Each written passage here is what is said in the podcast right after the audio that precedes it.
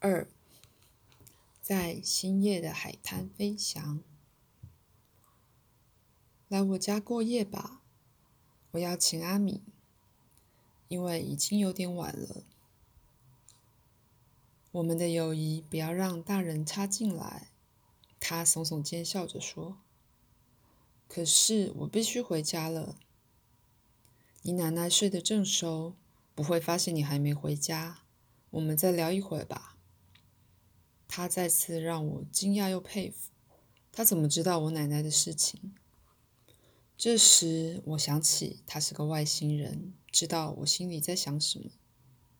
他看出了我的心思，便说：“我从飞船上看到了你的奶奶。”话才说完，他兴高采烈地提议道：“我们去海滩散步吧。”说着，便从岩石上一跃而下，飞奔到。沙滩边缘，然后跳起来，伸展四肢，向空中扑了过去。我想他一定会摔得鼻青脸肿，焦急地跑上前去。我简直不能相信我的眼睛。他展开双臂，在空中滑翔，然后慢慢往向下降落，好像一只银白色的海鸥。但是我马上想到，用不着对这个来自另一个星球的小孩所做的事情大惊小怪。你是怎么飞起来的？我想象自己是一只小鸟，它在沙滩上快乐地奔跑着。我羡慕地想，要是我也能像它那样飞起来，该有多好！可是我们没办法像那样快乐自由。你当然可以像我一样快乐又自由。他又一次猜中了我的想法。他来到我身边，热情地怂恿我说：“来，让我们像小鸟那样飞起来。”说着，拉住我一只手。我感到全身精力充沛。我们在沙滩上奔跑起来。现在往上跳。他跳得很高。同时用一只手将我拉了起来，双脚落到沙滩上之前，他仿佛在空中停留了一会儿。我们继续跑，过一会儿又猛地往上跳。我们是小鸟，我们是小鸟。他在替我加油，让我跟着兴奋起来。我发现自己似乎有什么不一样，好像已经不是从前那个我了。在外星小孩的鼓励下，我的身体逐渐轻盈起来，像羽毛一样轻盈。我觉得自己真的是只小鸟。现在往上飞，我惊奇的发现，整个身躯确实可以在空中停留片刻，然后缓缓的落到地面，又继续奔跑，接着再飞起来。我们飞得越来越好。真让我不敢相信。用不着惊讶，你做的很好的，很好，再来一次。我每试飞一次，就感到越来越容易飞起来。在月光和星光映衬的夜空下，我们沿着海岸，好像慢镜头拍摄一样，时而奔跑，时而腾空飞翔。这种感觉就像体验了另一种生存方式。或是经历了另一个世界的生活形态。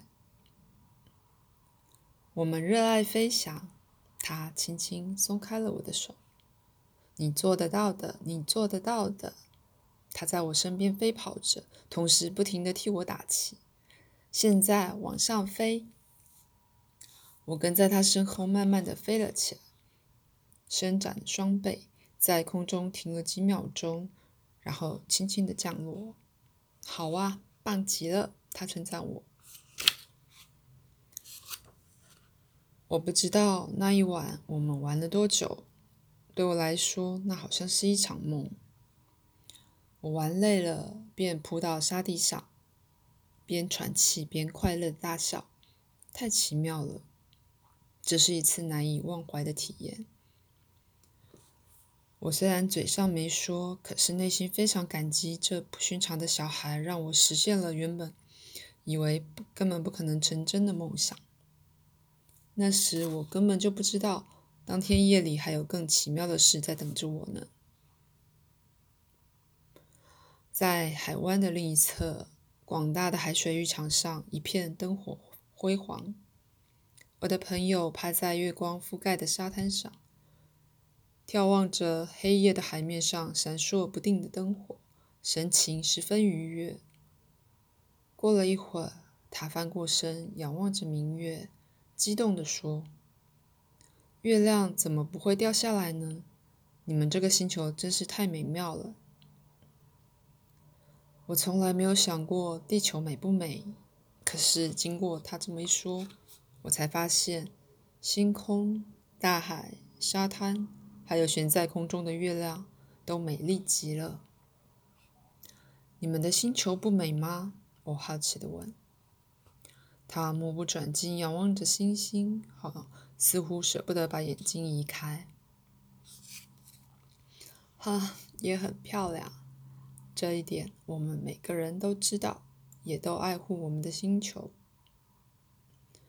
我想起他暗示说，地球上的人们不够善良。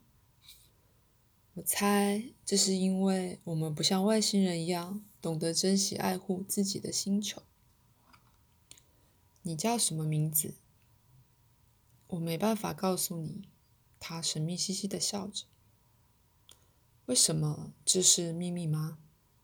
不是，只是你的语言发不出那个音。什么音？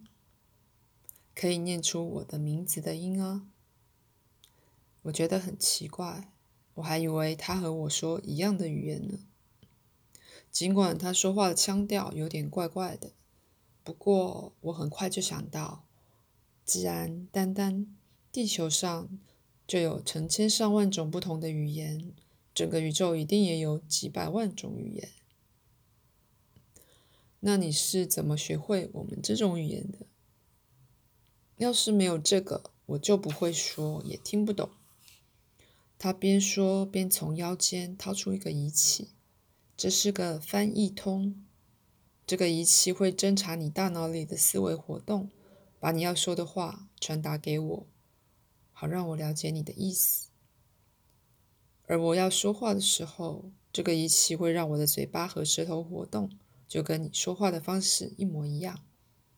对了，是几乎一模一样，完美无缺是不可能的。他收起翻译通，双手抱着膝盖，坐在沙地上欣赏着大海。你是用这个方式来了解我的想法吗？是的。不过我在练习这种心灵感应术的同时，也不断的在进步。那我要怎么称呼你呢？我问。你可以叫我朋友，因为我就是朋友，大家的朋友。突然有了一个好点子。朋友在我的语言里读成阿米果，阿米狗。我干脆就叫你阿米好了，好听又好叫。他兴奋地喊道：“彼得罗，这个名字棒极了！”说着，还拥抱了我一下。我感觉到此时此刻有一份崭新而又极其特别的友谊在我们之间展开。后来也的确是如此。你们那个星球叫什么名字？哎，这个我也说不出来，因为你的语言里没有相对应的发音。不过，他就在那里。阿米笑着指指星空。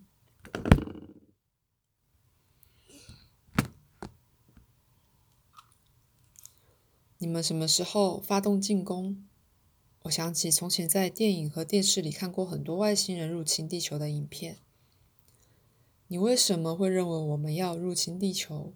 他觉得我的问题很好笑。知道。电影里的外星人总是对地球人不怀好意。你是外星人吧？他大笑不已，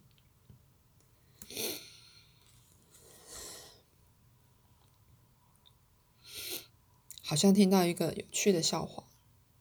我试着为自己辩解，因为电视上……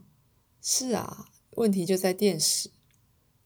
阿米边说边从腰带上取下另外一个仪器，他按下按钮，荧幕亮了起来。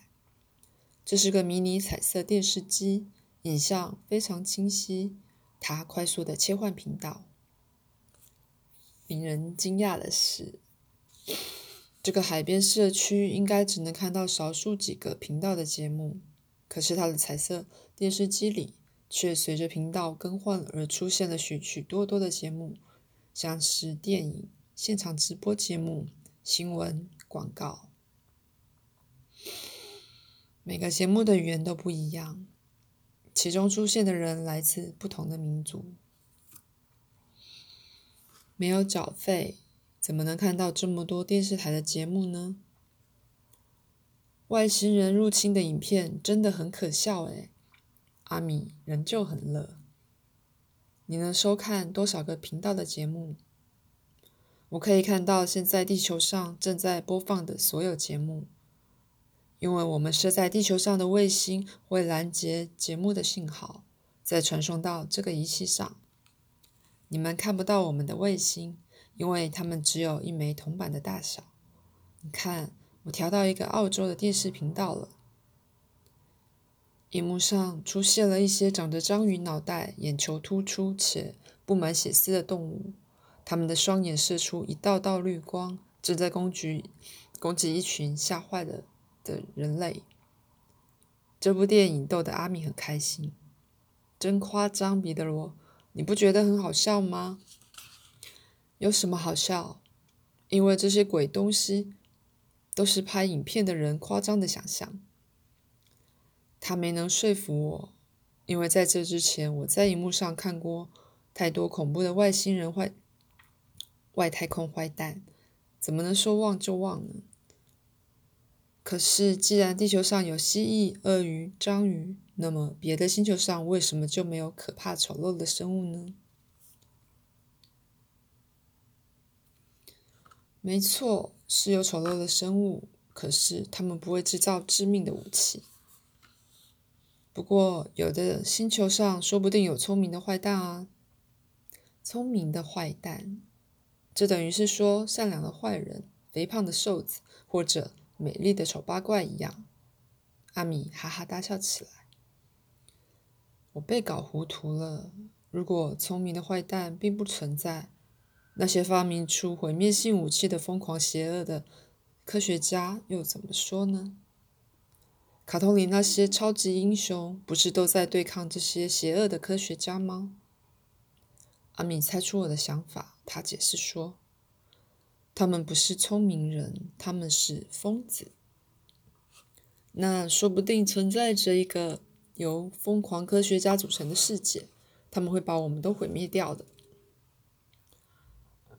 毁灭地球的坏蛋，要么就在地球上，要么不可能存在于其他星球。”为什么？因为那些疯子的科学水准在达到可以离开自己的星球去入侵其他世界之前，他们就会先自我毁灭了。我不太相信他的话。我觉得可能有的星球上住着还不十分疯狂的疯子，也就是说，这些聪明、冷漠、懂科学又功利的人。这些人既残酷又邪恶，充满危险性。阿米很快看出了我心里的念头，他觉得我的想法很好笑。那么，你心里想象的这些生性冷酷、邪恶又企图毁灭地球文明的魔鬼，到底在哪里啊？他一副天真的模样。我努力回想了一下，在我所知有限的人类历史上，还真的找不到任何外星人作恶的记载。好啦，我不知道。可是总会有第一次啊！你这个“总会有第一次”的说法是想告诉我，虽然你一点根据都没有，却坚决相信外太空的邻居总有一天会到地球为非作歹。我看你根本就是被害妄想妄想症作祟。他大声说着，然后笑了起来。我认为他的话很有道理。可是无论如何，我都不能百分之百的相信宇宙里所有的居民都是天真善良的，一定有好人，比如说像阿米这样的，也一定有坏人，就跟地球上有好人有坏人是一样的。他极力安慰我说：“彼得罗，相信我吧，宇宙里有过滤带，能阻挡那些不受欢迎的东西。上面的世界和下面的世界并不是一模一样的。当一个社会进化到接近上面的程度之后，就不会再发生可怕的事了。因为虽然上面也有必须改善的问题，但是并不像下面这么严重。”你能保证没有这样一种科技发达可是非常残暴的文明吗？我只能告诉你，制造炸弹的技术比起制造宇宙飞船要容易几千倍。假如一种文明既没有智慧又不善良，可是科技达到了很高的水准，那么它迟早都会先被高科技自我毁灭。上面的居民根本还来不及到达其他星球呢。这对整个宇宙来说是幸运的，可是说不定在某个星球上，因为某种偶然的原因，不善良的坏人会侥幸存活下来啊！偶然，我们的语言里没有这个词。偶然是什么意思？我只好举出几个例子，让他了解什么是偶然。他觉得我的话很有趣。他说：“宇宙本身是一种高级而完美的秩序，万物没有偶然性，因为所有的一切都是相互联系、息息相关的。既然宇宙间有几百万个星球，那么说不定在这当中会有一些坏蛋没有自我毁灭，而侥幸的存活下来。”我还是在想外星人入侵地球的可能性。你想象一下，要是赤裸着双手拿起炙热的铁棒，有可能不被烧伤吗？不可能，这样一定会被烧伤的。我回答。道理是一样的。如果一个世界的科技水准远远超过了人们的户外精神，那个世界就会自我毁灭。什么是户外精神？我可以理解阿米所说的科技水准，可是我不懂什么是户外精神。人类彼此的户外程度可以用我们的仪器测量出来。阿米说：“真的？当然，因为爱是一种能量，一种力量，一种震动。”假如一个星球上的人类互爱程度很低，就会产生集体的不幸，带来仇恨、暴力、战争。假如这个星球的人类同时拥有强大的破坏力的话，那就会……彼得罗，你懂我的意思吗？不大懂，你想说什么啊？我我要告诉你很多很多事情，不过我们还是一点一点慢慢来吧。我还是不懂为何不会有太外太空来的魔鬼入侵地球。我告诉阿米，我在电影中看到的情节：一些长得像蜥蜴的外星人占领了很多星球，因为他们有完善的社会组织。阿米告诉我，一个组织如果缺乏仁慈和美德，就不可能持久，因为人类天性向往自由、智慧和爱。所以，搞强制、压迫或洗脑，最后一定会导致造反、分裂和毁灭。如果人们缺乏善良、仁慈的心，任何一种社会组织都无法长存。当一个文明累积了相当的智慧，获得进化时，自然而然会出现最完美的社会组织。发展出这种组织的人们是爱好和平的。他们不会伤害别人，除此之外找不到更好的方法了。存在宇宙间的智慧法则早就铺设好进化的道路，非我们的聪明才智所能及。后来，他更清楚地将这个道理解释给我听，但是我仍然怀疑宇宙中或许存在着聪明而邪恶的魔鬼。你电视看太多了啦！阿米喊道。他接着又补充说：“我们想象出来的魔鬼都在自己的心里。如果不能摆脱魔鬼的纠缠，就无法感受宇宙的种种奇迹。奇迹一直都在，就等着我们的抬头去看见他们。”阿米，有时候我听不太懂你的话。邪的人既不既不聪明也不漂亮，可是电影里有些邪恶的女人却很美丽啊。她们要么不美丽，要么不邪恶。我看过几个坏女人，她们真的很漂亮。也许她们的外表看起来很漂亮，可是内心呢？对我们来说。真正的美一定要与爱心结合在一起，不然就不是真正的美。我不大同意阿米对美的标准，不过我没说什么。除了地球上的坏人以外，宇宙里还有别的坏人吗？当然有了，而且更坏。有的星球上面住着真正的恶魔，完全不适合人类生存。